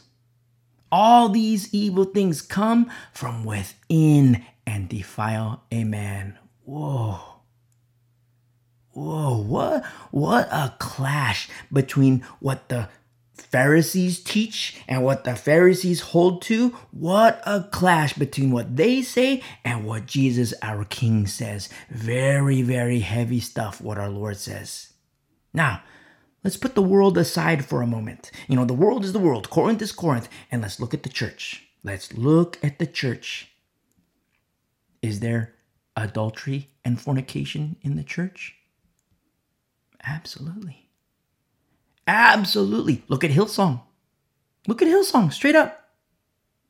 Is there murder in the church? Absolutely. Look at Joyce Meyer and the security detail. Nice little ministry to serve and protect. Is there theft in the church? Look at the money preachers. Look at the money preachers. They say, oh, tithe a thousand dollars and God will give you tenfold increase. Is there theft in the church? Absolutely. Is there covetousness in the church? Look how people extort their employers. Is there lewdness and evil eyes? Look at the summertime fashions. Look at the summertime fashions. Oh, look, because of the warm weather, women get to wear practically nothing. And the evil eyes get to look and commit adultery. Now, let me tell you something, women, my beautiful sisters in Christ, most pastors, most pastors, men, most pastors are disqualified to teach you on this matter. Why? Because they corrupt themselves. They're hypocrites. And the word of God is with of no effect with them. With them, the word of God, no effect. But there are still qualified men. They sincerely care for your soul. Very rare, ultra rare, but they're out there. They're out there very important to understand. Sometimes, you know, women, you know, you have these conversations with women and women are, are, like immediately on the defense. You know, how dare you? You know, I should be able to wear this. I should be able to wear this. Listen, but then we start to think about, you know, taking the another the conscience into account. Our study from Romans, remember our study from Romans? Our study in First Corinthians, Second Corinthians? Remember before the separation and then after the separation, the, the, the, the, the remnant separating from the leaven? Very important to understand. And for my beautiful sisters in Christ, most men cannot teach about this because they're hypocrites. See?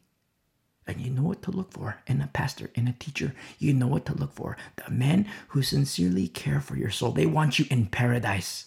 They want you standing before Jesus Christ, Son of the Most High.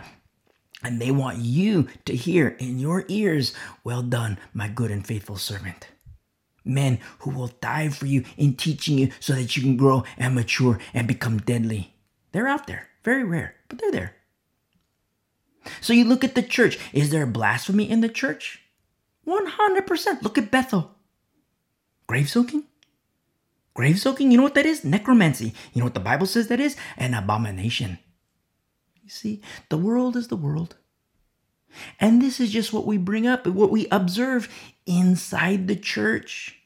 Inside the church, where you see ministries, there, you know, ministries are formed, you know, we're gonna help you with sexual addictions, we're gonna help with your sexual addictions, but then there's no healing. A guy goes in a sex addict. Five years later, he's still a sex addict worse. Why?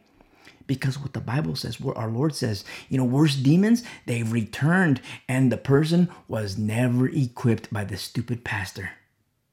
You see? Never equipped, never taught about how to become deadly. So that when the demons come, the Christian knows how to fight. You see? It's exactly what Jesus taught us.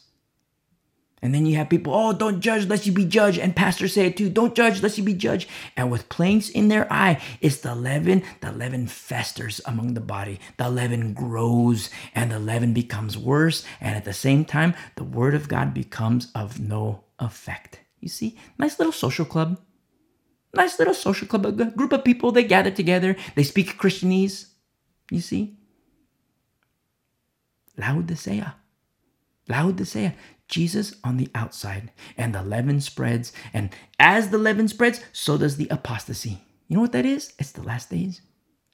That's what Jesus says to look out for signs of the last days. And so here in Mark chapter 7, look what happens now. From there, he arose and went to the region of Tyre and Sidon. I, you know, I love this so much because, you know, Jesus, he straight up just dropped a bomb on them. He straight up dropped a bomb teachings that, you know, move away from the flesh and the focal point now becomes the heart. And, you know, verse 24, from there he arose and went to the region of Tyre and Sidon. He just dropped like a nuclear bomb, like a doctrinal nuclear bomb. And he arose and went to the region of Tyre and Sidon. And he entered a house and wanted no one to know it. But he could not be hidden. He wanted no one to know it, but he could not be hidden. I have a question, just a, a simple question, quick question for my Calvinist friends. My Calvinist friends who say, the will of Jesus is irresistible. The will of Jesus is irresistible. Well, it is here. It is here. Jesus didn't want people to know that he was at this house. He could not be hidden. It is written. His will was resisted. And for my Calvinist friends, what does that say of your theory? You see? Every single theory, every single doctrine, every single thought and concept, every single one of them must, not 20%, not 80%, must 100% align with Scripture. All of it. So here in, in, verse 24, we see that the will of Jesus is being resisted, and a woman found out about it. A woman, you know, Jesus didn't want anybody to know that he was at this house, and it the a woman found out. We see here in verse 25, for a woman whose young daughter had an unclean spirit heard about him, and she came and fell at his feet. Now, people think demons are just for adults. No, no, no, no, no. That's not what the Bible says oh, the demons is just for adults, it's just for adults, and kids are innocent, and kids are innocent until the age of accountability. Now, there's still the age of accountability, but the demons, they don't care about age. They don't care about age. And people think that you know spiritual warfare, demonic the demonic attacks, that is just for adults. No, they attack kids. They attack kids. We see in verse 25 a woman who, whose young daughter had an unclean spirit heard about him, and she came and fell at his feet. Now, listen, parents, parents do a great disservice to their kids when they fail to equip them. When they fail to equip them. Don't get me wrong. Don't get me wrong. Protecting children is of great importance. Protecting children, that's beautiful. But what about kids becoming deadly? What about kids becoming deadly? The good deadly. What about that? You know, little little Timmy Remember little Timmy, our study in in in in, in uh, uh, uh, uh, the Corinthian letters, and we see in like you know little passages that you know, oh look, there's little Timmy, there's little Timmy. Then we see First Timothy and Second Timothy, and little Timmy's not so little anymore. You see, he was being raised and trained up and equipped. Where you know his mom and dad, and remember grandma, you know Lois and Eunice. Remember, you know they go to Paul, say, hey Paul, you know we've maxed out. We, we've we've taught little Timmy, we've maxed out you know, can you take him under your wing? And Paul says, okay, let's fulfill what the Lord, what, what the Lord says. Let's fulfill what was prophesied about your son. And so, come on, little Timmy. And Paul, what does he do? He circumcises little Timmy. And people say, like, you know, why, why did he circumcise? Because Paul, what he does, hey, Timmy, come here. You're gonna go with me. Because if if little Timmy, remember, he had he was like kind of like a half, you know, like you know, because he had uh, parents who were both uh, a Jew and Gentile, and so he couldn't go into synagogue. And Paul taking him under wing uh, under his wing, in order for little Timmy to have entry into synagogue, he had to be circumcised. And so Paul circumcises him, and then they go into synagogue. And little Timmy, he says, Little Timmy, sit down right here next to me, and you're gonna watch me handle business.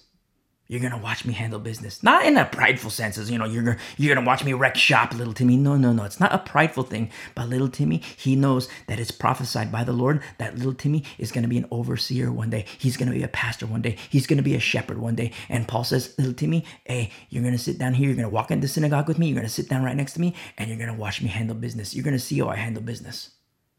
You see? Because what Paul would do, he would straight up go into synagogue, into the hornet's nest, and prove from the text, prove from the scroll, prove from Torah that Jesus is the Messiah. He would prove. And the religious leaders, the religious establishment, you know, at first they didn't mind Paul. They're like, hey, let, you know, let Paul say his thing. But then when people started believing Paul and coming to Paul and believing Jesus and receiving Jesus, they were like, hey, Paul, we got to kill him. We got to kill him. You see?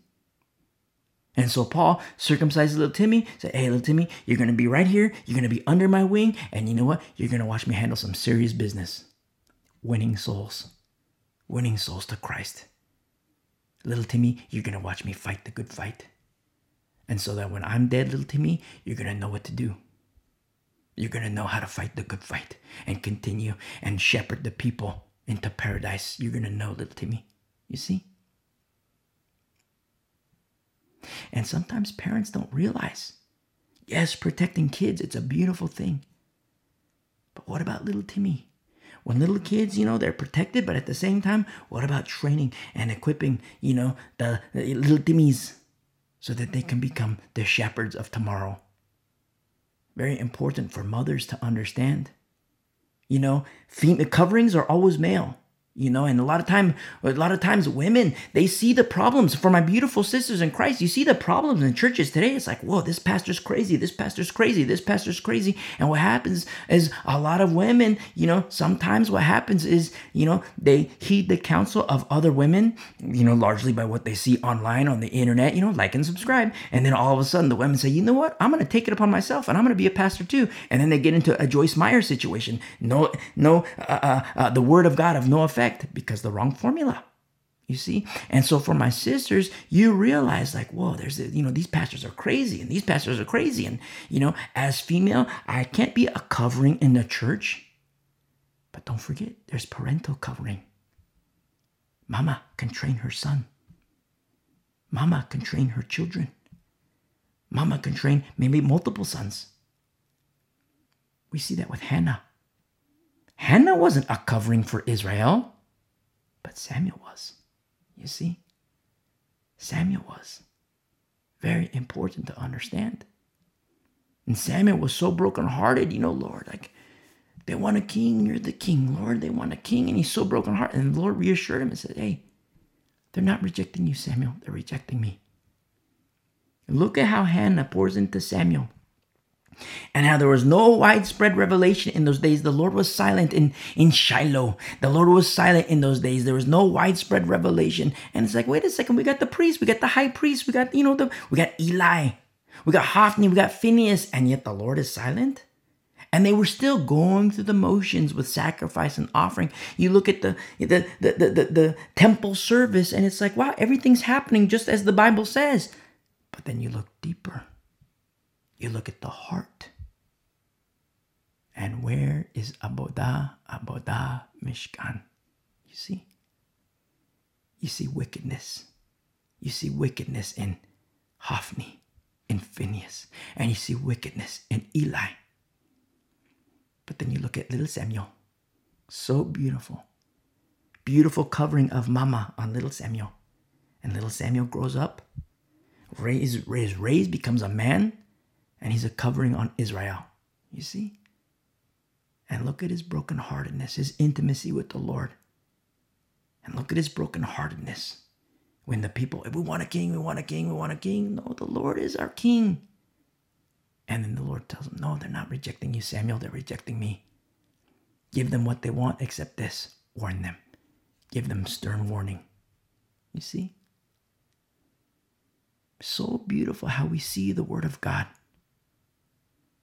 and how kids can have the covering of parent, covering of mama and papa. But in the case of Samuel, we see mama. In the case of little Timmy, we see mama and grandma. And I love that so much because you see female covering on children. You see? And then you see little Timmy becomes adult Timmy, deadly Timmy, and he's a covering for the church, a covering for the saints as pastor. Mm, Paul, you know, old man Paul with little Timmy, oh, middle aged Paul with little Timmy in synagogue. Little Timmy, you're going to watch me handle some serious business. You see? Not pridefully, but in humility, proving that Jesus is Messiah. In synagogue, in the hornet's nest. You see? So beautiful. And so here in Mark 7, you see this woman, and she has a young daughter with the unclean spirit. And she hears that Jesus is in, in this house. And she comes to the house and she falls to his feet. And we see here in verse 26 the woman was Greek. The woman was Greek, a Syro-Phoenician by birth. And she kept asking him, she kept asking him to cast the demon out of her daughter. Very persistent, this woman and the little girl with the unclean spirit. And sometimes you hear pastors make distinctions that aren't correct. They are not correct because, you know, they try to, you know, as if the unclean spirit are distinguishable from demons. And here in verse 25 and verse 26, we see it's one and the same. Unclean spirit, it's a demon, a demon inside. And so in verse 27, but Jesus said to her, Let the children be filled first for it is not good to take the children's bread and throw it to the little dogs. This is heavy. This is heavy. I can understand how a person could be offended by this. I could understand it. And what Jesus is doing here, he's speaking about Jew and Gentile. And being first is Jew. Remember what Paul says to the Jew first. And so Jesus is likening this Syrophoenician woman's daughter as not first, but also as little dog. And it's easy to understand the offense. But is Jesus being mean? Is Jesus trying to be cruel in saying this? And we're seeing this contrast between Jew and Gentile. And Jesus isn't saying that the bread isn't for the dogs. He's saying, let the children be filled first. Let the children be filled first. Now, it's important to understand that back in the day, dogs were more utilitarian. You know, back in the day, nowadays, you know, dogs are domesticated and, you know, dog, people treat their dogs as like children and stuff. But back in the day, that didn't happen. Back in the day, they were kind of like, you know, you know, they were workers, you know, but, you know, back in the day, inside the house, a family would eat their dinner, a family would eat their, their meal and then the leftovers, no refrigerators in those days, no refrigeration in those days. We're spoiled now. And so back in the day, a family would eat a meal, and then the leftovers, they would take the scraps and they'd throw, throw them to the dogs. And the dogs were on the outside. The dogs were on the outside. And the word Jesus uses here in verse 27, it's not just, you know, the dogs, it's the little dogs. And it translates as puppies. Puppies. And so back in the day, you have the adult utilitarian dogs and they're on the outside, but sometimes the little kids, they would bring in the puppies and the puppies would be on the inside of the house. I mean, who can resist a beautiful puppy? Who in the world can resist a beautiful, beautiful, beautiful puppy? Now remember, in the law, in the law, there are statutes in place for Gentiles to be grafted into the camp of Israel. Look at Rahab. Look at beautiful Rahab. Look at beautiful Ruth. And so this Syrophoenician woman, she's not Jew. She's Gentile. Syrophoenician, she's Gentile. And she's not offended by the words of Jesus.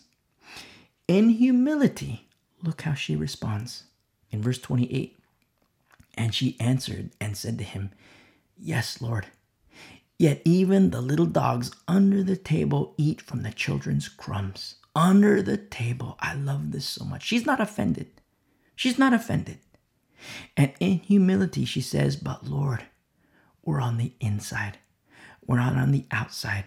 With the adult dogs that the scraps are thrown to, no, we're like the little puppies. We're on the inside. And even the little dogs under the table eat from the children's crumbs. We're on the inside. We're on the inside, Lord. In verse 29, then he said to her, For this saying, go your way.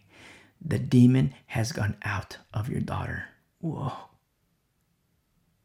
And when she had come and when she had come to her house, she found the demon gone out and her daughter lying on the bed. So beautiful.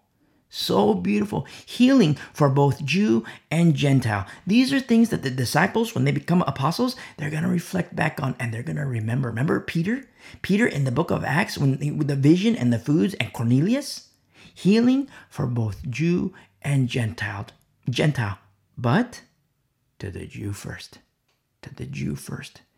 And our Lord is showing us a picture of something that Peter is going to remember. And it's going to help him in his own ministry in going to the Jew first and then to Gentile. And in verse 31, Again, departing from the region of Tyre and Sidon, he came to the midst of the region of Decapolis to the Sea of Galilee. Then they brought to him one who was deaf and had an impediment in his speech, and they begged him to put his hand on him. So this there's a, a, guy who's deaf and has impediment a speech uh, impediment in his speech. And when someone is deaf, you know, either deaf for a long time or deaf from birth, you know, they haven't learned enunciations. You know, like the, the cat jumped on the chair. They don't have they haven't learned the enunciation because they they've never heard it. They're deaf. They simply don't know. And so when a person speaks, you know, sometimes you hear the the mumbling, but back in the day that was like it, that was kind of like ostracized from from culture, ostracized from society, and so they bring such a person to Jesus. And in verse 33, and he took him aside from the multitude and put his fingers in his ears, and he spat and touched his tongue. Now, in John's gospel, When John gives the account of the blind man being healed, John says that Jesus spat on the ground and made clay with his saliva and then touched his eyes. But when Mark gives the account of the blind man, he says Jesus put spit in his eyes. And I suspect the same is happening here in Mark chapter 7, where Jesus spits on the ground, makes some clay, and touches this deaf man's tongue. Why the clay? Why the clay? As John records with the blind man? It's the same way an artist dips the brush on the palette of colors to create an image on canvas. It's the same thing. Our Lord dips his finger to the dust of the earth where man was created, the dust of the earth made wet with his spittle, and touches the eye and tongue so the blind can see and the deaf can hear. Remember, all things were made in him, by him, and through him. And that's Jesus. In the beginning, Elohim. Remember Genesis chapter 1, verse 1? In the beginning, Elohim, triune nature of God, God the Father, Son, and Holy Spirit. You see? And in verse 34, then looking up to heaven, he sighed and said to him, Ephphatha, that is, be opened. Immediately, his ears were opened, and the impediment of his tongue was loosed, and he spoke plainly. Then he commanded them that they should tell no one, but the more he commanded them, the more widely they proclaimed it. Again, for my Calvinist friends, the will and commands of Jesus are being resisted. Very interesting. Very interesting what we see, what the Word of God teaches. Remember, every theory, every doctrine, every thought must align 100% with the truth of God's holy word. And in verse 37, and they were astonished beyond measure, saying, He has done all things well. He makes both the deaf to hear and the mute to speak. Wow. So beautiful to see how the Lord goes into an area, but how he's received is reflective on things that happen in that town and things that don't happen in that town, just like Nazareth. You see, no mighty works in Nazareth, but then we see why that happens. And Jesus, he hasn't condemned the Pharisees just yet. That's coming, where he says, Woe to you, Pharisees! Blind guides, whitewashed tombs, that's coming. But then when he says that, we're starting to see why he says that. It's the hardness of their hearts something Jesus teaches us about here in Mark 7, but we've already seen it.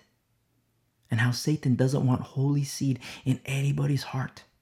And Jesus starts to speak of circumcision of heart. But this new covenant, here in the era of Mark 7, it's not yet in effect. Why? Because there's not the death of the testator, just like we see in the book of Hebrews. You see? And all of Scripture, it's being fulfilled. And even still today, all of Scripture, it's being fulfilled. The very things that our Lord teaches us about the last days, events in this world that will happen prior to His return. To the beautiful, beautiful, beautiful people of the way, a remnant of these last days, God bless you. I love you.